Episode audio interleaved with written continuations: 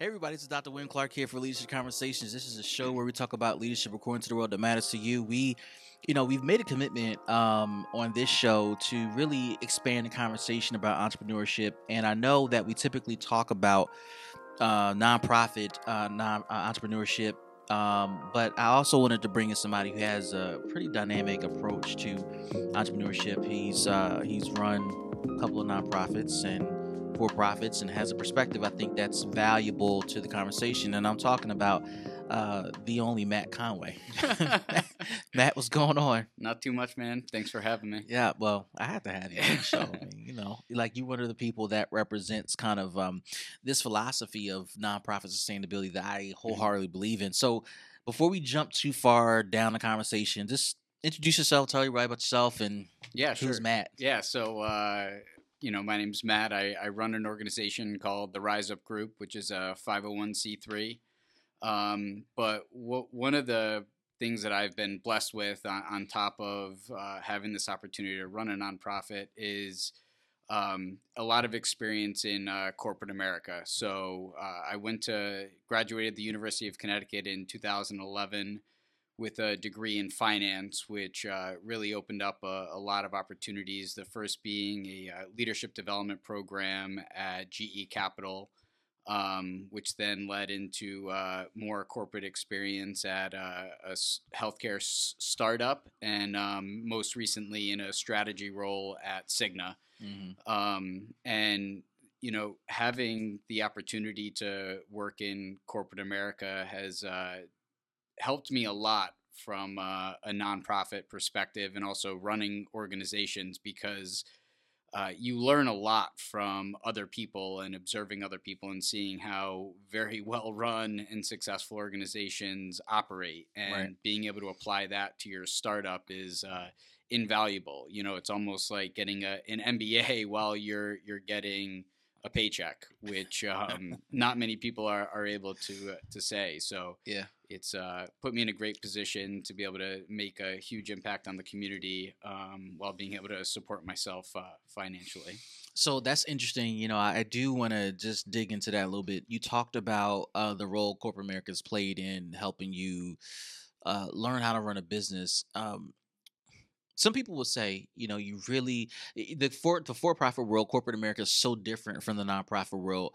What did you take away from your corporate experience that has made a difference in how you've approached, you know, the Rise Up Group and all that stuff? Yeah, a lot of it is uh, the process and the organizational structure um, and the discipline that that's in place and the measurable goals that that are in place uh, in corporate America.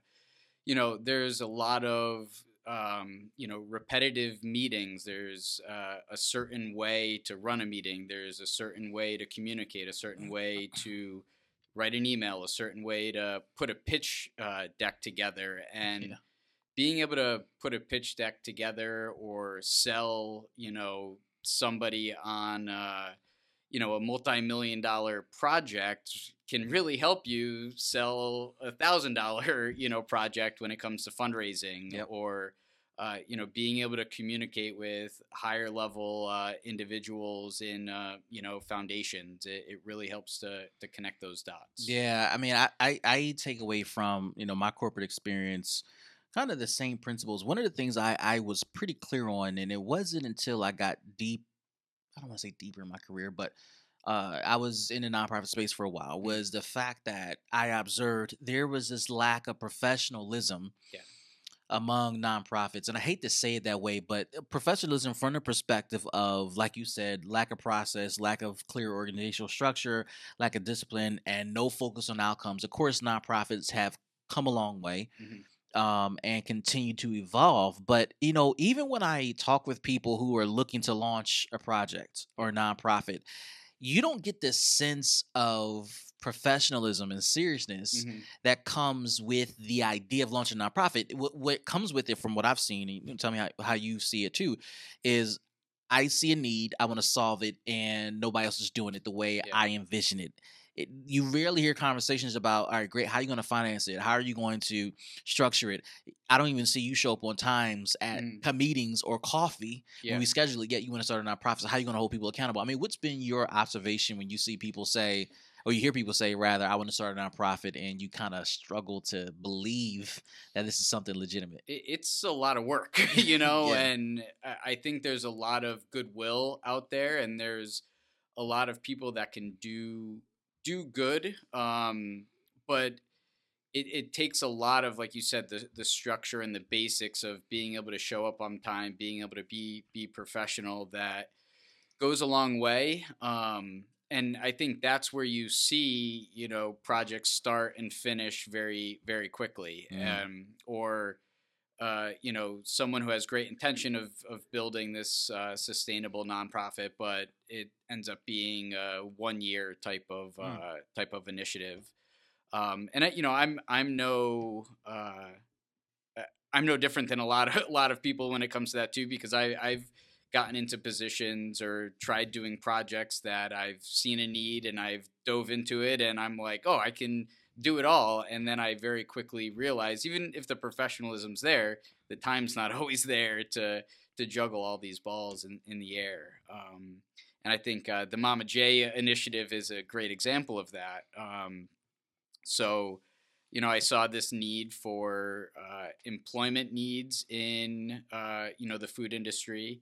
I saw a need for um, grassroots fundraising for other nonprofits in, uh, you know, in the the Hartford area, and I built a relationship with a coffee shop that also served breakfast in the area, and uh, so I was able to leverage their, you know, safe surf license and and all of that, and I, you know, had this vision of growing this uh, kind of breakfast um, fundraising platform into uh, a food truck and all that and uh, you know quickly realize that you may not have time to even if every all the other pieces are there you know time is a big thing that ends up eating into uh, into your day when you're trying to do this mural initiative and you're trying to do this after school tutoring initiative and you have your day job.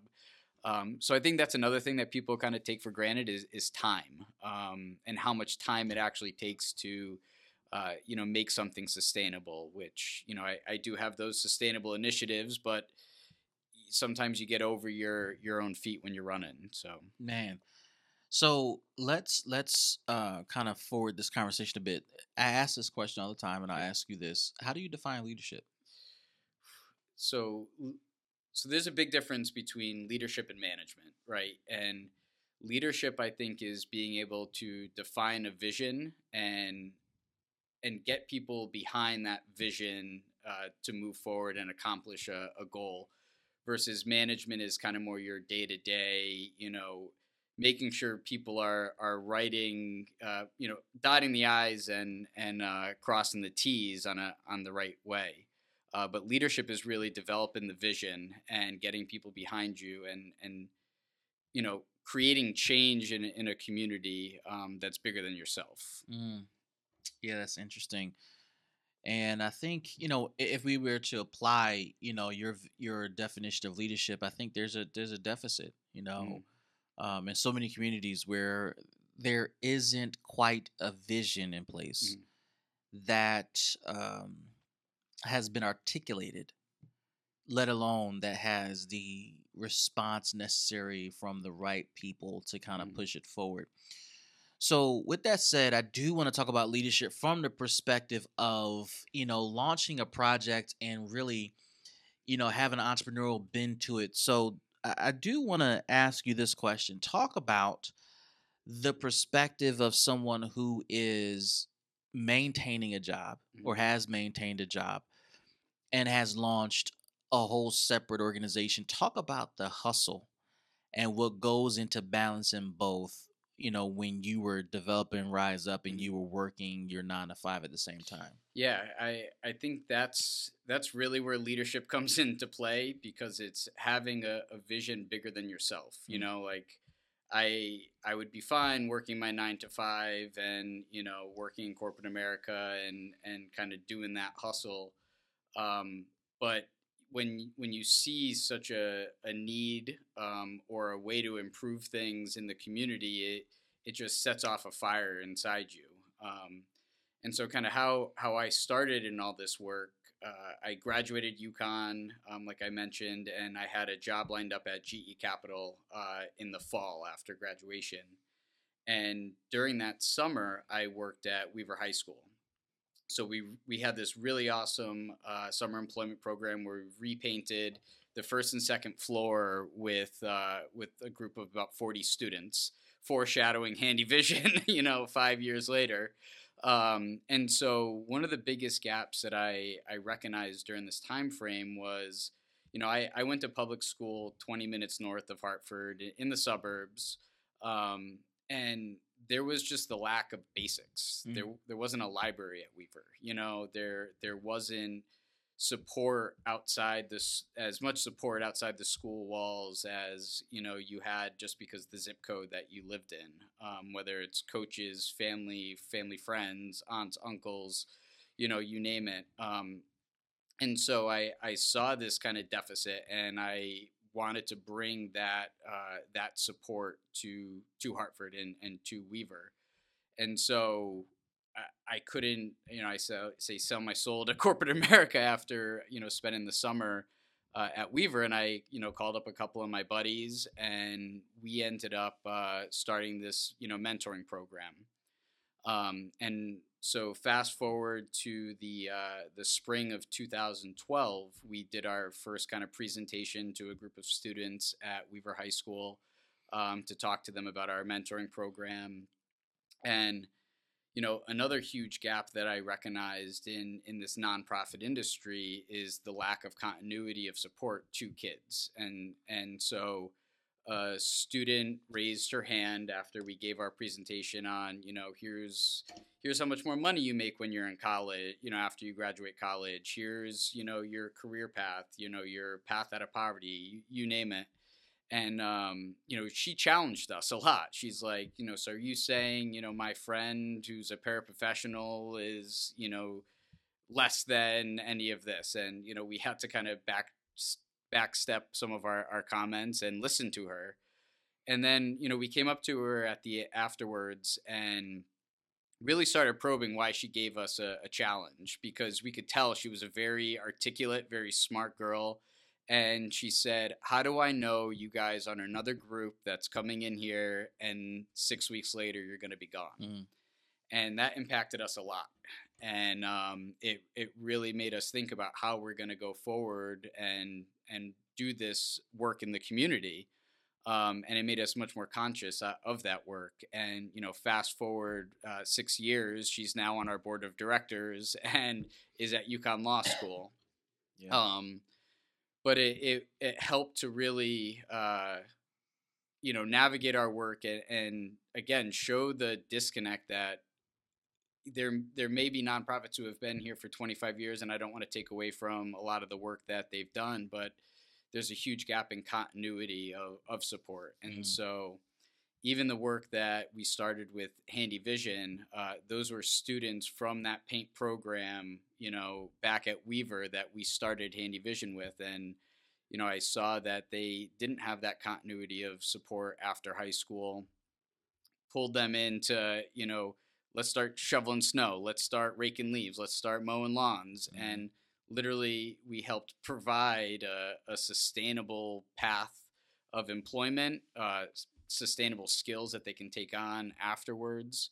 Um, and it it's really just kind of identifying the needs, coming up with a developing a vision, and and being amenable to that vision uh, based on what you hear in the community.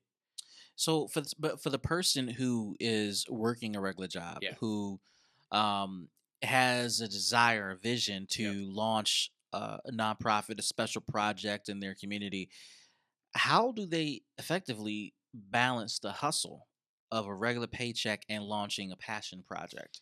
Uh, you know, the Rise Up's uh, kind of slogan, it's on the back of all of our t-shirts is is get after it. You mm-hmm. know, that in my opinion, that's all it takes is just if you have an idea, you, you sketch out a plan because you have to have a plan. If you just go and do it, you you're gonna uh, you're not going to accomplish all your goals. Um, but you just get after it and you, you just do it. It's it's honestly really not that hard to uh, if you're truly passionate about something to just get after it and, and do it. So you th- know? that, that I agree with, and I think that there's a a huge opportunity for um, folks to just to just do it. But then the question becomes, if they desire to take it to the next level, which the next level is inclusive of funding. Yep. Um, perhaps not sustainable funding, but funding. Mhm. How do they balance that hustle, man? Yeah, so just like kind of what started the the concept of Rise Up, which is you know networking. Mhm. You know the the network of people I had as a teenager. I I was interning at a private equity company my senior year of high school because the owner was in my uncle's wedding. You know. Um, and I made that phone call to him and say, "Hey, I'm interested in finance," and it led down to that path. Um, first thing I did when I got to college. It was going to all these seminars that companies were holding. It was meeting people. It was you know introducing yourself. It was getting out there, and, and I think that's the number one key. Whether you're in corporate America or you're trying to start your your own hustle, it's getting out there and networking because it's everyone else around you that's going to help you find your next job that's going to help you find that next funding source that's going to help consult you or advise you on the ideas you have so you have to build that strong network around you to, to actually be successful I, I don't disagree with you, but then speak to the person who feels like there's nobody that can understand me. There's nobody that's doing what I got in my mind. How do I network with people who uh, will invest or who will buy into what I'm selling? I would push back and say that there is somebody out there. You know, it may not be that exact idea, that exact concept, but if if you can articulate your idea strong enough and the vision you have for it and the outcomes it's going to produce, somebody will will listen. Mm. So Good point. I, you know, it makes me think back to uh, one of our earliest exchanges, which was uh, the first Emerging Leaders Conference. mhm. and that conference man eh, you know the, the spirit of the conference still lives like yeah, in terms of uh why i'm doing it and the the the the, the necessity of it, mhm. it still lives. And i remember um i show up at the event space and it's snowing. And i'm like oh this is not good. Um and then you know 20 people show up. Mhm.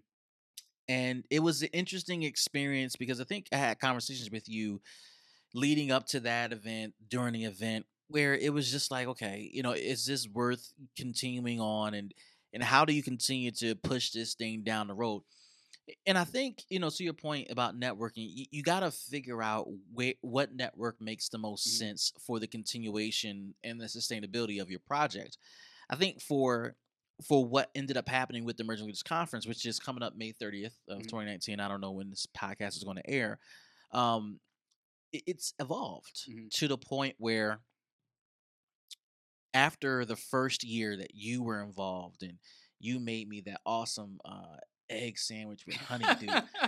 like I wasn't even expecting it. What the heck was that? like it was just a gift. Like you just brought me an egg sandwich and I needed it with the honey. It just made a difference. um, and we had it at an awesome space in Yeah. Hartford. To the next year, I just wasn't even sure I was going to do it. Mhm. Um, so I planned it at the last minute, but I actually did it for my staff at the Mhm. time. And then a year after that, I I did it with my staff, and then I invited some outsiders who weren't a part of our team or Mhm. organization. So this year, I don't even know how many people we we got registered. I only allotted 50 seats Mhm. because and that's the space we had. It's like my budget was like, nah, no more than 50. Yeah, that, went just like that. Yeah. And then now I had to open up more seats, and I'm about to shut it down with like four weeks to go. Yeah.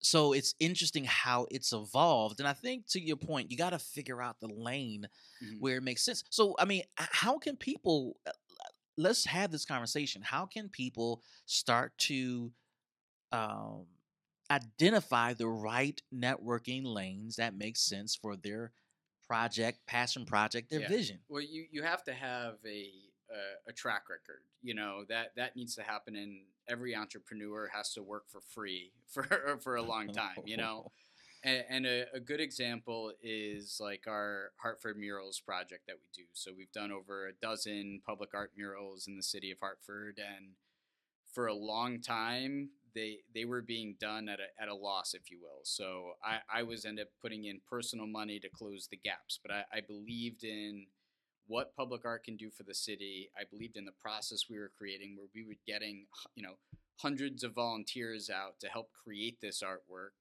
Um, and it was quality artwork because we'd also bring in the professional artists to make sure it, it looked good. Um, to the point where now, uh, you know, we're being approached by corporations and, and multinational organizations to come do murals for them mm. at, at a at a you know a profit, if you will, for for the nonprofit, but a profit for the nonprofit, where you know we can now allocate programmatic budget back into the the organization and it's not you know all just going out the door which which is incredible. Yeah and that goes back to i think you know one of the conversations you, you've mentioned before is the sustainability part and creating that business model for your your organization um, and that's what we're we're trying to create is you know having a huge impact on the community and also figuring out a way to be sustainable without having to write grants or you know ask for donations all the time man. Those are still necessary because you're not going to close your, your budget gap without it but finding those other initiatives that can help you know bring in funding from a, a business standpoint. All right so i'm gonna take i'm gonna go down this rabbit hole with you for a moment right? So you said you got to have a track record and you got to work for free. There are people gonna watch this podcast and say i'm doing that and i'm still not getting any burn. I'm not getting any recognition i'm gonna go back to what you said earlier and i think you and i share this from my corporate experience i think what people do forget is that yes you gotta have a track record and you gotta work for free invest back mm-hmm. into the business a nonprofit is a business but i think in doing that the four principles you laid out from what you learned from corporate still has to be active you got to have and develop a process for how mm-hmm. you run business, yeah, right? Absolutely. Uh, the, the, regular operations of Rise Up, the nonprofit I'm at, what we do day to day, the processes matter. I think the org structure matters. The mm-hmm. the not necessarily the pecking order, but then the role everybody plays in the organization. Even if you subscribe to a flat organizational structure, the mm-hmm. idea that everybody plays a significant role that makes a difference has to be defined and articulated discipline in how you behave not mm-hmm. necessarily in like i mean yeah culture and, and all that other good stuff but then the discipline in how you get stuff done um, if funding goes away if all hell breaks loose if mm-hmm. clients don't show up the discipline to stay the course and then getting outcomes which is like it used to be a curse word you know mm-hmm. nonprofits like what is that yeah. Like, you know, maybe we got outcomes, but I know a good story, right? Yeah, yeah. A yeah. good story doesn't equate to outcomes. Mm-hmm. And, and I do want to highlight culture as something um, that does matter. Uh, in a for-profit nonprofit, it doesn't matter. Culture matters, and I think the culture of performance, culture, discipline, culture, a process, it, it makes a unique impact, and all of that factors into why you work for free and invest back into the mm-hmm. nonprofit. But then it also it gives you the drive to build the track record to say, hey, to a funder, maybe two, three, four, five years down the road, man, we went from 20 people on a snowy day, mm-hmm. then we shrunk it down to 12 people, and then we grew it to 30 people, and now we got 80 people. Yeah. You might want to invest in it. Yeah, yeah. like, you know what I'm saying? Yeah. How do you respond to that? How do I respond as an investor or just that? No, whole... just as someone who's who's hustling. Like you yeah. still you still on the rise up, on yeah. the come up. exactly. like, yeah, yeah. So it's it's all about the growth. You know that that's what I say. If if you're always improving something, you're and always leaving an impact, even if it's a handful of people. We're we're doing this in the end for the betterment of of other people. You know, and Bro. you can't forget that. And uh, as soon as you forget it, and it does become. Uh, you know, like a biz like just straight up business profit, you're it's gonna fail, you know, and that that's I think it's the incremental growth. It's you know recognizing the the handful of people that you may impact out of uh, 50 in a room um, that really matters, and and even out of that 20 people that were in the room that first event, that was a, a room filled with great conversation. You know, was. everybody was engaged, was. everyone was contributing, and if you had hundred people there, it may not have had that same type of dynamic. So Yeah. I think I, I'm very you know uh, optimistic person and can find the the good or the growth in in everything. Um, even if you fail, like that's a learning moment for you. That's Yeah. a, a, a reason to grow. And I think as long as you're growing, you're not failing. So Um, one of the things I remember you saying in the last uh, show when we were together was failure is a learning opportunity. I totally subscribe to that. Explain that more for the person who's never heard of that or doesn't believe in that, who doesn't believe that failure is learning opportunity. Failure is just straight up failure. And to that, you say what?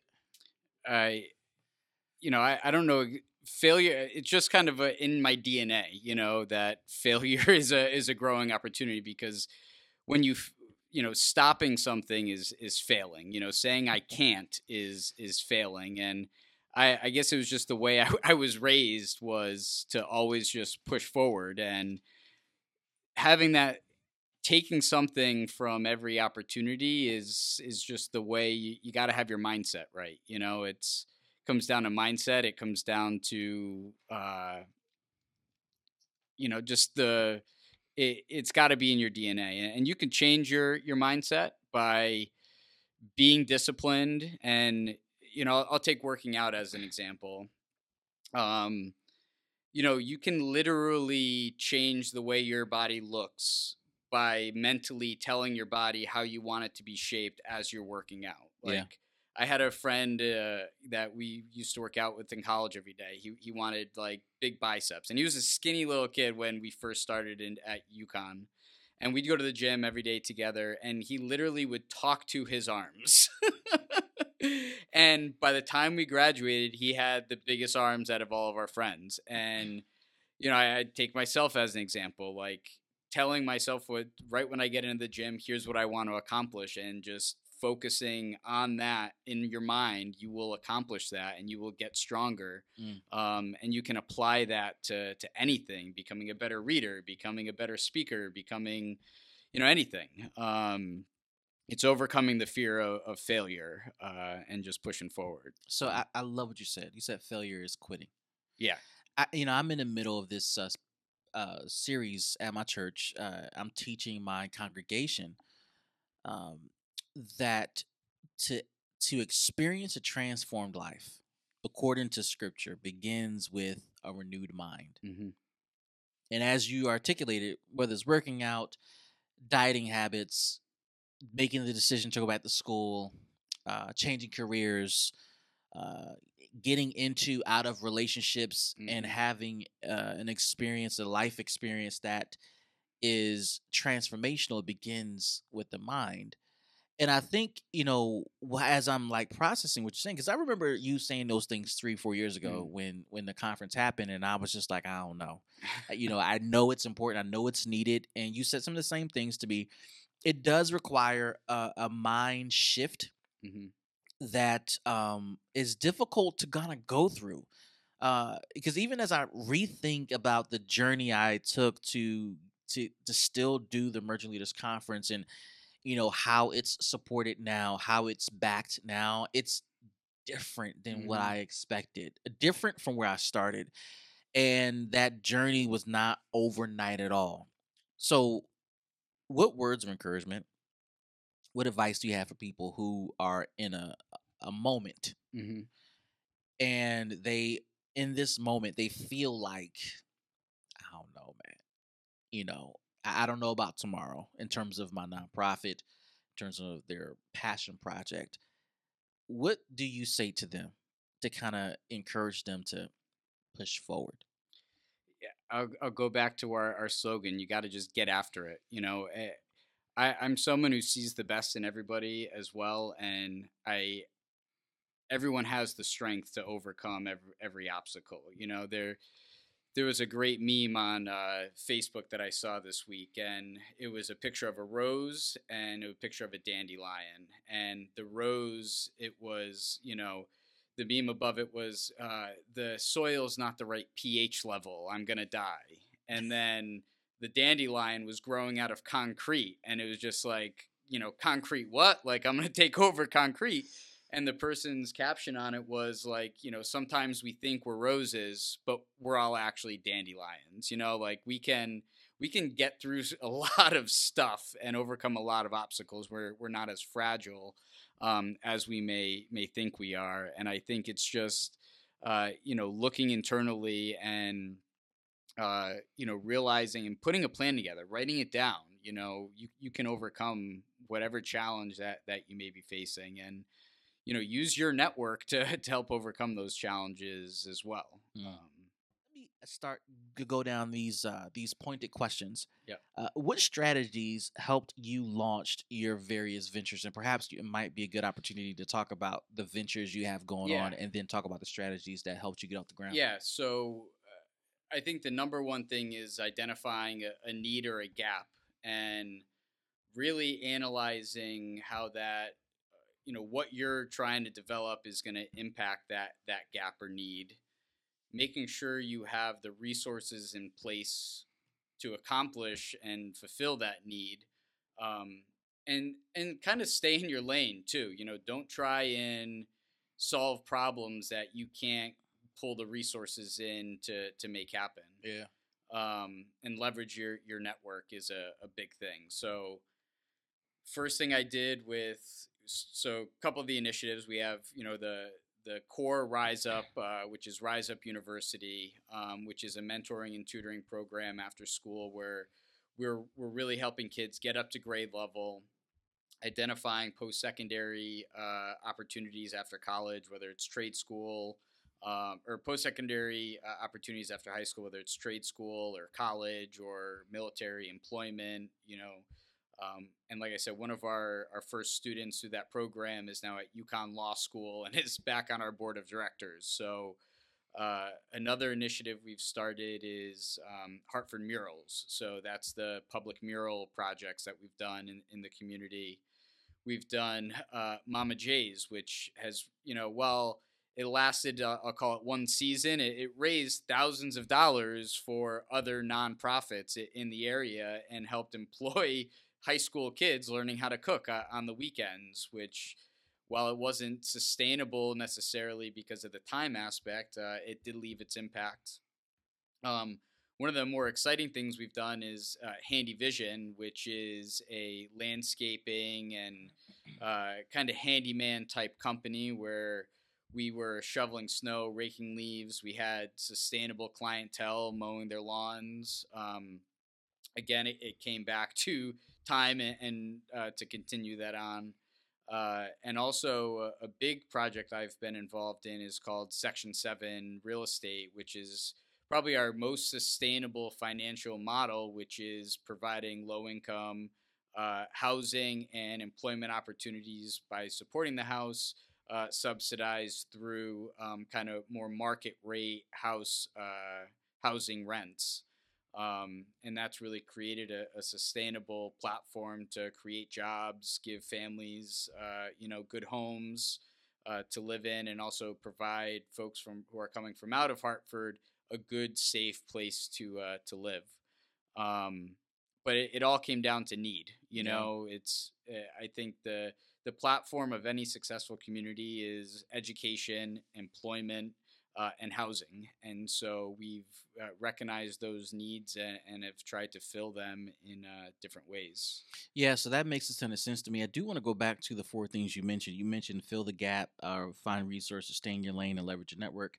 When you talk about filling the gap, uh, you know, you can talk to a number of people in the city mm-hmm. or any city, and they'll say to you, man, nobody's doing X and one of the things that has challenged me a lot mm-hmm. is when I hear that, particularly in and around Hartford, when Hartford is a small city compared to where I was born, it's tough for me to accept that. Yeah. Because I run in a number of circles, been fortunate to, you know, be around conversations, see things unfold that has helped the community many times over. And yet there is that one person in every table that says, you know, nobody's doing this. Yeah how can people accurately pulse what gaps exist?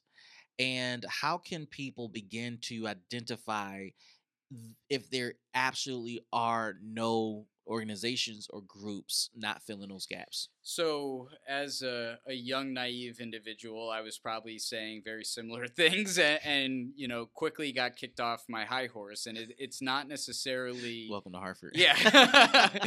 you know, no one's doing X, Y, and Z, uh, but there's just. There needs to be more people doing X, Y, and Z, and and instead of kind of pointing fingers or saying this doesn't exist, you know, really understanding maybe why something hasn't been sustainable or reaching out and looking at who's already doing this, what type of resources do they need to make it even better? And, and that I think having that lens is where you can really start growing things. Like we've we've leveraged other organizations or worked with our other organizations to make our programming bigger and better rather than trying to just duplicating the same thing that you know saying a mentoring program doesn't exist in Hartford.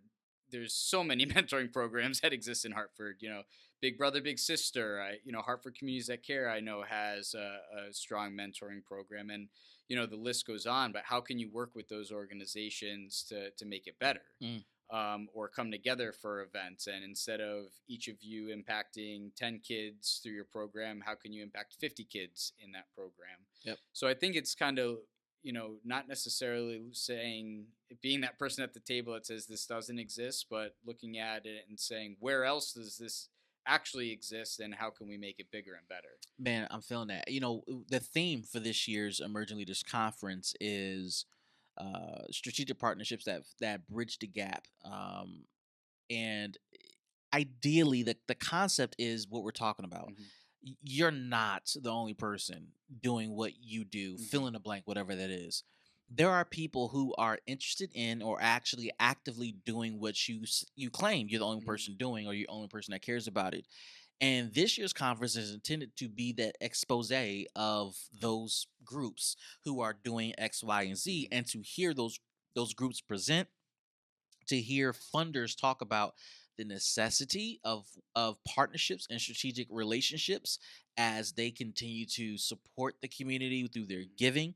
And to hear a couple of keynotes on how to market on how to leverage uh, those partnerships and then a, a, case study i mean that's pretty much the mm-hmm. agenda. And i i think for me hearing you talk about filling the gap we mentioned a couple of uh, organizations that in the city who are doing those things and then you talk about the fact that if you combined efforts. you can serve so many people, more people. Yeah. To me, that is in response to the other three things you mentioned, like resources. That's how you leverage resources. Resources is not just money. Mm-hmm. Resources may be other people's money or other people's assets. Yeah. Uh, staying in your lane, knowing what you're really good at, mm-hmm. and stop trying to recreate the wheel or jump in someone else's lane. And then lastly, leverage your network. And I think your network is not just people who are in your phone right? It's not just people who are in your email. Either your network or people who exist that you haven't reached out to yeah. who are doing things similar to what you got mm-hmm. going on. Yeah, one thing I've learned is, you know, Hartford's a very open community, you know, like there there is nobody I've ever reached out to that won't grab a cup of coffee with you or won't have a conversation with you no matter how high up they may be in an organization. And I think it's having the confidence to just reach out and, and, ask, you know, even if you get 30 minutes of their time and you never talk to them again, or you don't talk to them for a few years until, you know, you, you need them or, or want to do something with them. I, I think Hartford's a very welcoming uh, place to be and start a venture and people are, are, are willing to teach and, uh, you know, collaborate and work together. Yeah. Yeah, for sure. So, share with us more about Section 7 housing. Where did that concept come from? And then I do want to talk a bit about sustainability and the concepts behind that. So, Section 7 housing. Yeah, so that really came out of a, a huge need of working in, uh, you know, the schools for a while um, and just being a part of the community and, and seeing a lot of, uh, you know, transient nature, you know, families and kids that we were working with bouncing house to house, living in terrible, you know, conditions, uh, and wanting to help solve that. You know, one of that being one of the problems we we solve, um, but without necessarily having state and federal HUD Section Eight grants. How how can you pivot to to solve it? And you know, we've uniquely created a model that is is able to do that by you know leveraging kind of mixed income uh, you know housing to give incredible quality and employment to individuals uh, that live in the properties um, on top of you know being able to welcome people into hartford and meet people in the community. So you know one of our our goals was to change the misconception that people have uh, when they're coming to hartford you know you you hear oh hartford's such a bad place you know all of our properties are in asylum hill and so we have individuals who are working at the corporations downtown or come in for conferences in the hospitals who are staying in these communities and are being welcomed and, you know, eating at the same dinner table as people from the north end of it environment um, and a welcoming environment. So being able to change the the perception of Hartford providing uh, affordable housing and um, also improving historic blighted properties is you know some of the things that we've been able to tackle. So why how did you guys arrive at the decision to become sustainable in terms of your revenue and sustaining the, the history you just got to be you know it's especially when it's such big assets like and you're you're putting a lot of personal money on the line it, you have to figure out that sustainability especially when you know, we we've had Hartford Foundation for Public Giving walk through the properties and pitch the model, and you know, the grant makers aren't always looking to to fund new and innovative ideas. So you have to just create something sustainable. That's true. And uh, you know, that's what it what it comes down to is uh, just knowing the impact you're having and being able and knowing that sustainability is the only option if you want to continue having that impact. Yeah, so the green book over my shoulder, yeah. the sustainable uh, book was written because of what you just shared. And the, the genesis of the book begins with the idea that traditional revenue sources that nonprofits rely upon, grant making sources mm-hmm. or contracts, really they're kind of drying up for a number of reasons. One, the increasing number of nonprofits in the community. You're right, we need more mm-hmm. who are serving the community, but that also creates uh, uh, more people in the sandbox, but the sandbox is not getting bigger. Yeah.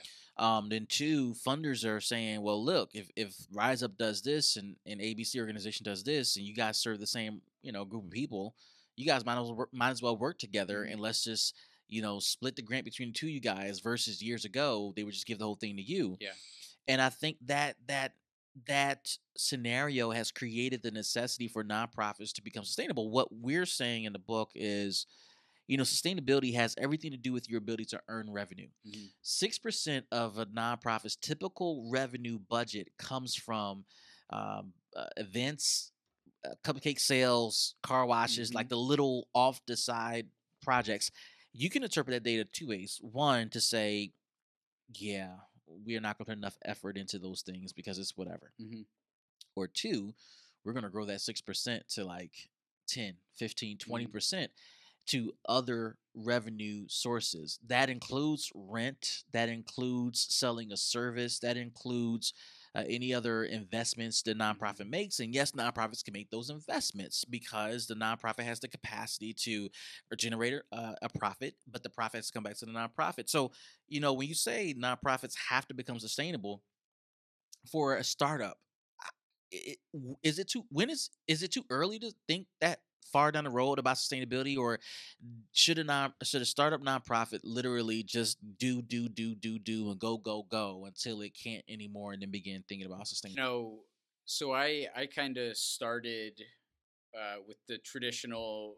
Well, I just started, you know, before there was even a, a grant in the bank to to start, you know, working in education. Um, but uh, I I would argue that should be up front. You know, mm. you should that should be in the DNA of of the organization because it, it creates that revenue source and it creates other opportunities for the people you're serving. Right, so. Um, at Chango Rosa, for example, the it was part of the Bears restaurant group in Union Station. Um, the murals inside Chango Rosa and even the hardwood floors inside Chango Rosa Handy Vision was paid to help provide the employment and the staff to help refinish those floors and do the actual some labor inside. And Hartford Murals was paid to help organize uh, all the muraling inside uh, Chango Rosa, and that was all done at at a cost. You know, this wasn't a, a nonprofit working with another nonprofit or a donation to a nonprofit. This was we're going to provide you work, and now this work is going to pay local artists. It's going to pay. Uh, you know, part of our, our trade handyman training program, uh, these individuals, and it's also going to leave money back in the account for the nonprofit organization to be sustainable and pay its bills um, without having to write a single grant uh, proposal to Aetna or Travelers or or any of those organizations. So if I had that mindset, you know, back in 2012 when I first started, we we may be much further along in the development of, of some of these programs. So someone may be asking right now, what earned revenue strategy should I deploy from my nonprofit for my special project? I think it depends on what what you're ser- how you're serving the community. You know, I think every every lever can be different. So like our our big focus was education and what are you going to do after high school? And so a a very good fit is you know handy handiwork and developing a trade that can create a sustainable life for yourself. So you know that obviously made a lot of sense for us. Um, and then the the artwork component, um, we have a big community service where we want to leave the community better than than it was before we came and we think creating artwork in that in the community is what can do it. So that that's kind of where how we've landed at some of our sustainable revenue sources but i think everything it, it's all dependent upon what what you're doing and and how you, you want to go about doing it. So let me let me drop some advice for, for those of you listening. One of the things you said uh, when we were talking about strategies for launching a venture was to stay in your lane. And in the book sustainable i write that nonprofits have gotten in trouble engaging in fundraising activities that are so outside of the core Mm-hmm. competency of the group right so it's easy to say hey let's go do a, a car wash mm-hmm. i mean yeah anybody can do that but like if you ever done it, it's really annoying to get cars to stop and pull in, Yeah, and yeah. you're the weird person on the corner with a weird sign that Mhm. says, "Hey, come get a car wash," and I'm the driver with no cash, looking at you like, mm, Mhm. "Nah, I don't got Yeah, no money to pay anyway."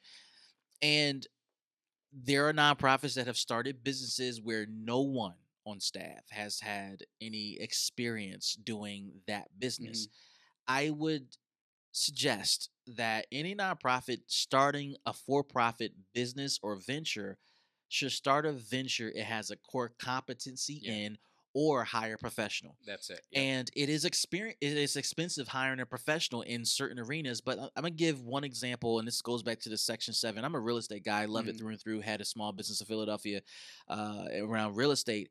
It's one of the most affordable uh, methods of starting a business and hiring a professional. One of the things I I struggled hearing nonprofits talk about over the years was I don't want to be a landlord. I don't want to get the calls at night. I mean, that's not even realistic. As someone who has owned multiple properties, I've never gotten those calls. Mhm. And one of the things I've learned early in my investment career was after my wife and I got tired of just landlording, you know, it wasn't bad. It's just we hired a manager Mhm. and they collect a percentage of your rental income. If you buy Yeah. smart and your your expenses aren't crazy high, it's nothing to pay six to ten percent of your Right. rental revenue to a manager who's responsible for maintaining a rolodex of handy You persons, got it. companies who are Mhm. going to you know respond to physical issues in the building, and who's going to fill the calls with the leaky toilet.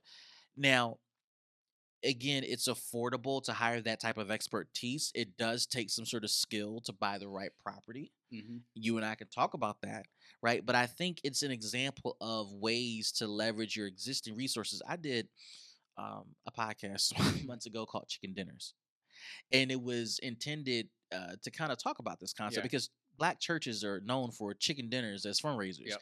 Nobody has a competency in, in in making mass quantities of soul food. Like nobody on church staff, no none of the ushers, Yeah. but we do it to pay for a roof or a new boiler. And one of the things I argued in that podcast was instead of having people donate the meat and the candied yams and the Mhm. sweet potatoes and the mac and cheese and the styrofoam plates and the overly sugary uh, Kool Aid that was placed in the styrofoam cup, was to take those dollars invested, add it up for a year, and invest in a local business that Mhm. exists in your community. Your barbershops, your car washes, your beauty salons, uh, your dry cleaners that may be owned by people that look like you if you're a minority or people you just trust in your community. That amount of money you invested can turn over so many times and have the desired impact. And if you're in a youth development, as you are, you can put some of young people to work Yeah. by investing those dollars.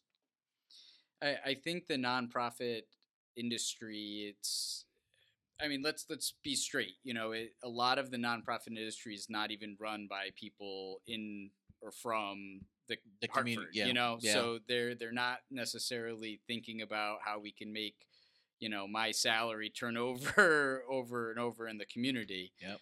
Um, but I, I think you're that's that's such a val- a valid point that the industry itself is just not thinking about and it, it almost it's it's risky you know they see it as risk even though there's you know less risk in that than you know planning on uh you know chicken dinners every every uh every night so um i it's something that we see eye to eye on you know and uh, i think i I would Im- implore other other nonprofits to to try and think a little bit uh, more innovative and and look. There's a reason why uh, you know investment firms last and are sustainable and can be nimble even when there's downs. You know, there's there's probably a lot more nonprofits that were hurt because of the the financial crash than actual investors that were out there because you diversify you know you you make sure you hedge your your bets and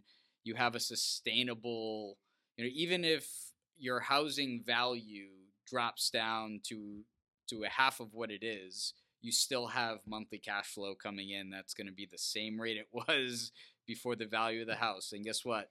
That that value of the property is going to bounce back in a couple years. So it's um it's just a different different way of thinking that I, I think uh, more organizations should uh, take advantage of.